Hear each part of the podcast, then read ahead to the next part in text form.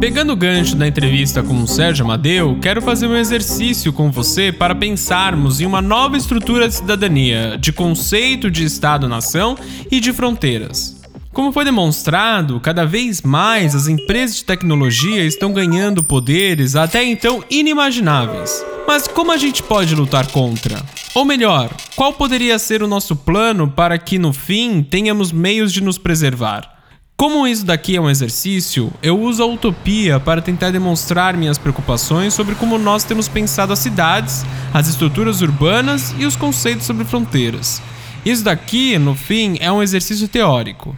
Como Stephen Ducombe explica, em vez de me preocupar em colocar dois objetos em comparação, um sendo ruim e outro bom, em uma relação extremamente dicotômica, prefiro ir atrás de futuros possíveis, ou criar um cenário totalmente real, para então explicar os reais problemas dentro do espaço urbano.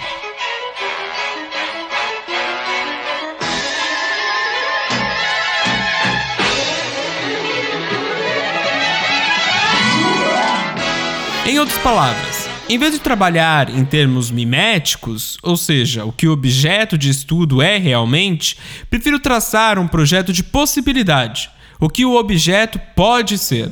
Só assim, para se conseguir sair das entranhas do capitalismo, ou seja, da realidade que vivemos, para navegar por futuros até então não desbravados. Além da utopia, outro norte que eu uso é considerar o trabalho do pesquisador similar ao de um etólogo. Na introdução do livro Capitalist Sorcery, ou Feitiçaria Capitalista em tradução livre, dos autores Philippe Pignarre e Isabelle Stengers, Andrew Goffey descreve o que significa o trabalho de um etólogo em uma discussão anticapitalista. A etologia requer que nos foquemos um pouco mais próximos na relação que é estabelecida entre o animal a ser estudado e o etologista. Um foco que, transposto para o campo da política, deve nos levar para uma compreensão mais matizada da forma em que o capitalismo constantemente se reorganiza para prevenir que as pessoas o peguem. O que isso significa? O capitalismo tem a grande característica de ser tão maleável que é difícil apontá-lo como um real problema. Claro, quem estuda as teorias de esquerda sabe quais são as implicações e os grandes problemas de um sistema capitalista. O modelo conservador que levou o nosso país à estagnação, à perda de espaço democrático e soberano, aprofundando a pobreza, o desemprego e a exclusão social. Hoje, essas receitas fracassadas estão sendo propostas novamente na Europa. Mas o público geral, que acredita que não há nada o que fazer contra essa situação, como se o capitalismo fosse algo completamente alheio às suas vidas e impossível de se combater. É nesse ponto que se encontra a feitiçaria.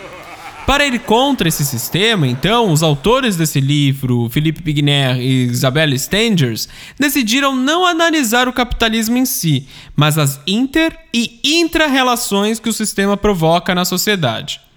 Ou seja, o trabalho de um etologista entende as relações de um animal com o seu ambiente, em vez de apenas escrever o animal como um fim em si mesmo. É como dizem os autores, a arte das consequências, a arte de prestar atenção, que é o oposto da filosofia do omelete justificando os ovos quebrados. Até então, a luta anticapitalista era explicada por suas causas e consequências, tendo um sistema econômico gerando a falta de equidade de outro lado. Para os autores, porém, a ideia não é justificar a luta anticapitalista propriamente dita, mas sim entender as consequências reais que o conflito causa em seu ambiente. O mesmo procedimento pode ser aplicado aqui. Em vez de falar sobre os reais problemas das Big Techs em nossa sociedade, eu vou apontar e sugerir futuros possíveis que vão contra a estrutura rígida e necessária que fomenta o capitalismo. Dentro da teoria moderna de dinheiro, há o conceito de chartalismo, ou cartalismo, mas eu não consegui achar uma tradução em português adequada, tá? Que é a crença de que o dinheiro e, consequentemente, as divisas é uma unidade criada por uma autoridade pública de forma a codificar as obrigações sociais de débito. Mais especificamente, o dinheiro ou a divisa é criado para que exista uma relação de dívida entre a população e um Estado nacional. Logo, o dinheiro não é uma questão de ordem dentro da sociedade, mas sim de hierarquia entre um Estado soberano e as pessoas que vivem naquele território. O presidente Jair Bolsonaro criticou o governador de São Paulo, João Dória, e o apresentador Luciano Huck. Durante a live semanal realizada às quintas-feiras, Bolsonaro os questionou sobre empréstimos feitos com o BNDES para a compra de jatinhos. Que esse Luciano Huck, que teta, hein? Eu sou o último capítulo do caos. Faz parte do capítulo. Não foi legal a compra, reconheço, mas poxa, só para peixe. João Dória também comprou. João Dória... Comprou também, Dória? Comprou também. Você explica isso aí. Só peixe, amigão do Lula, da Dilma. E depois peça de... Eu vejo o Dória falando, né, de vez em quando, né? Minha bandeira jamais será vermelha. Pô. É brincadeira, né? É brincadeira, né? É, quando ele estava mamando lá, a bandeira era vermelha com foiçaço e o martelo ali. Sem problema nenhum, né? Tá ok? Um exemplo prático para se entender essa relação é o que aconteceu em Gana, na África. O Banco Mundial e o fundo norte-americano USAID fizeram um empréstimo ao governo do país para que se pudesse financiar o mapeamento urbano de seu espaço, com o argumento de que, agora, com mais de 50% da população vivendo em áreas urbanas, era necessário fazer esse mapeamento. Enquanto para uns, como acontece nas favelas do Rio de Janeiro, em que a demarcação dos espaços é um motivo de orgulho por inserir uma comunidade dentro de um sistema oficial, neste caso, o principal intuito foi justamente criar um sistema para que as companhias privadas de luz, água, esgoto e tantos outros serviços domésticos pudessem cobrar seus usuários de forma muito mais rápida e eficaz. Sem esse mapeamento, as empresas demoravam semanas para conseguir achar a real localidade de um usuário, isso quando conseguiam, e consequentemente cobrá-lo do serviço usado, isso sem contar os diversos gatos que eram feitos para conseguir o serviço de graça sem pagar nada. O mapeamento, então, surge não como uma necessidade urbana vital, mas com uma necessidade do sistema econômico vigente de manter a ordem e garantir a relação de débito. A taxa é zero, juro é alto, vamos conversar. Ressarcimento, pagamento, vamos negociar. Richard Sennett, em seu livro The Uses of Disorder, que eu falei aqui no primeiro episódio, conclui seu livro com o argumento de que as metrópoles nada mais são do que espaços de fluxo de capital entre cidades. Ou seja, elas existem com o foco de que nada impeça com que a relação social de troca pare ou sofra gargalos. Essa situação ajuda na alienação social das comunidades referentes a seu espaço. Elas criam campos de concentração, por exemplo, bairros negros, bairros hispânicos, bairros judeus ou mesmo bairros pobres, para justamente evitar o contato com o outro, né? Com o diferente. Tudo isso para garantir com que a harmonia socioespacial aconteça. Quando não se tem o diferente dentro de sua área de atuação ou de vivência, se consegue focar mais na produção e, consequentemente, evitar possíveis paralisações. Para ir contra esse mecanismo, então, Sennett argumenta que é necessário proibir nomenclaturas de bairros e zoneamentos, para que, então, as comunidades não se restringam entre si e possam interagir por meio de antagonismos culturais. Para ele, o conflito que emergirá na relação entre comunidades diferentes será apenas temporário. E, com o tempo, a aceitação ao outro, ao diferente, será muito mais orgânica e emergente. Nisso, o fluxo de capital não é parado, mas ele é sim considerado em uma relação muito mais social do que a imposta por macroestruturas. Com tudo isso, o que pude tirar dessa pesquisa foi que a questão da soberania é muito mais latente e que precisa ser discutida mais a fundo do que necessariamente nas inter-relações dentro do espaço urbano. Alguns dizem não precisa de metrô. Tenho carro e dinheiro que levo aonde eu vou. Mas e a gente, tão igual e diferente, que pelos trilhos descarrila a cantar. Eu sou diferenciado. Agora, até que ponto essa soberania é construída ou imposta? Quando falamos de identidade dentro de um espaço territorial, há a crença de que é conectada a uma determinada cultura ou estado-nação, ou a uma unidade em que diferentes grupos se identificam. Aqui, nem estou entrando nas discussões de qual tipo de cultura estou discutindo, se seguindo as definições das escolas alemãs, francesas ou mesmo as brasileiras, mas sim na concepção de uma identidade una, dividida por entre diferentes pessoas. Porém, em um mundo capitalista e mais recentemente neoliberal, essas concepções ficam ainda mais difíceis de ser consideradas ou identificadas. As barreiras e fronteiras para o fluxo de capital caíram, em que cada vez mais a virtualização da economia impõe novas formas de se relacionar com o espaço físico, com o território. O trabalho de Teresa Margolles, Keys, Chaves, demonstra exatamente isso. A artista pediu para que moradores de duas cidades descrevessem em apenas uma palavra seu sentimento em relação à outra, do outro lado da fronteira. Então, pessoas de um lado mexicano descreviam um lado estadunidense e vice-versa.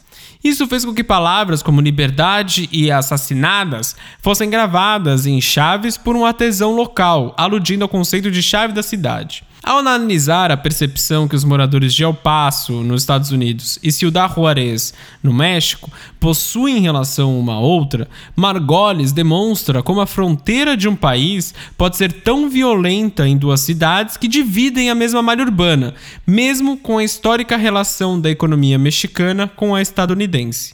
Se o capital pode ir além fronteiras, por que as pessoas não? Porque a imigração é um processo tão seletivo e muitas vezes conflituoso. E para que servem essas barreiras?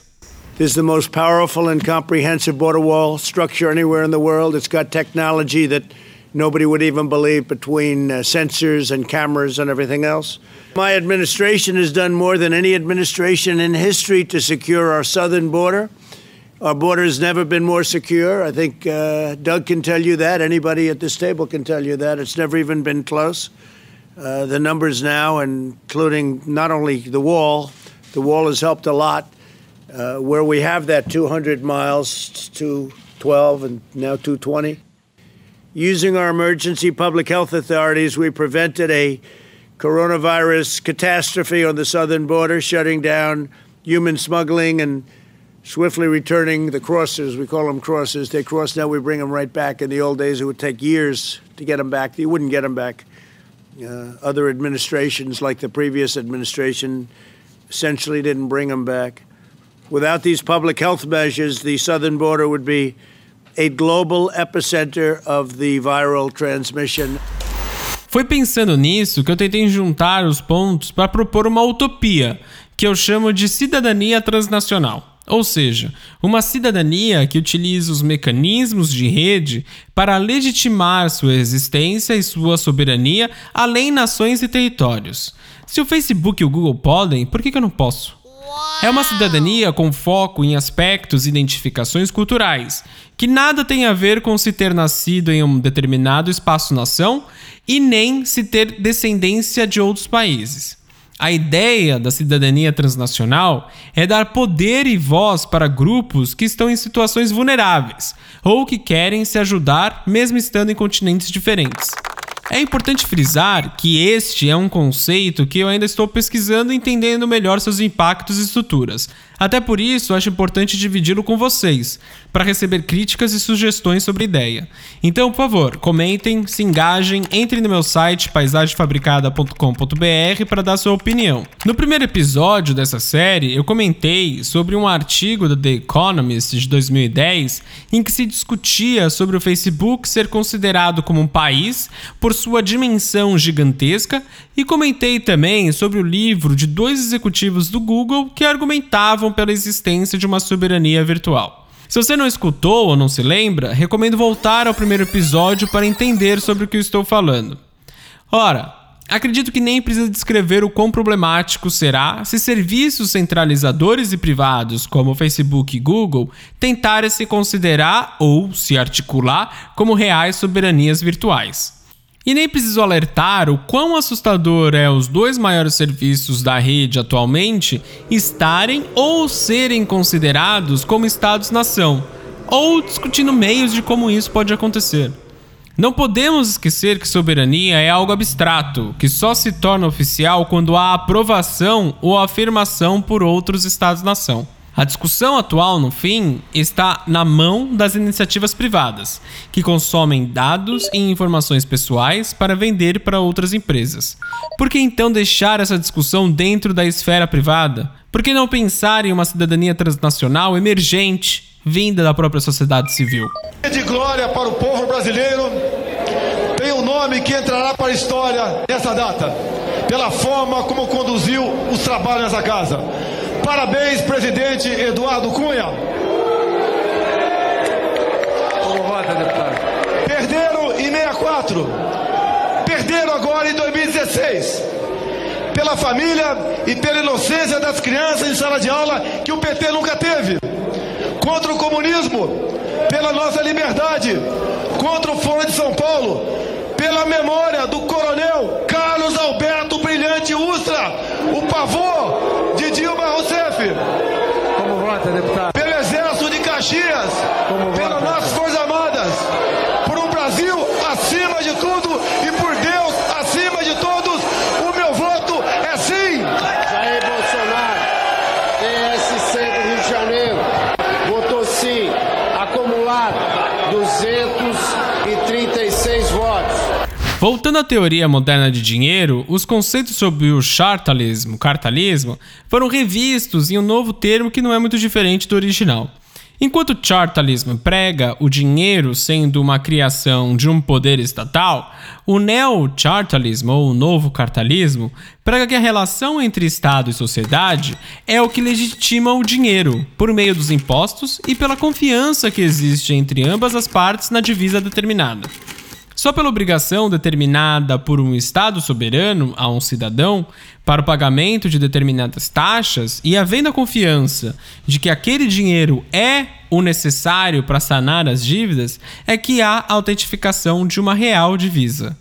Como Pavlina Cherneva fala em seu artigo Chartalism and the Tax-Driven Approach to Money, ou Cartalismo e a Introdução ao Dinheiro por Meio de Impostos, em tradução bem livre... Neocartalismo é apropriadamente subordinado sobre a ampla escola de pensamento do cartalismo. Quando é dito que dinheiro é a criatura do Estado, ou quando impostos orientam o dinheiro, duas coisas são importantes para se ter em mente. Primeiro, Estado se refere não somente aos Estados-nação modernos, como também para qualquer autoridade governamental, como soberania do governo, antigos palácios, padres, templos ou governos coloniais. Segundo, impostos significam não somente uma renda, Estado ou órgão fiscal modernos, como também qualquer obrigação não recíproca para aquela autoridade governamental, multas compulsórias, taxas, direitos, tributos, impostos e outras obrigações. Se o dinheiro se determina pela obrigação de uma soberania ao cidadão e pela confiança compartilhada do cidadão e do Estado como a divisa escolhida, o que nos impede de decidir e de estabelecer uma divisa para a nossa cidadania transnacional? O que nos impede de articularmos um poderio econômico suficiente por meio de criptomoedas, como o Bitcoin, para pautar Estados-nação a assuntos socioculturais?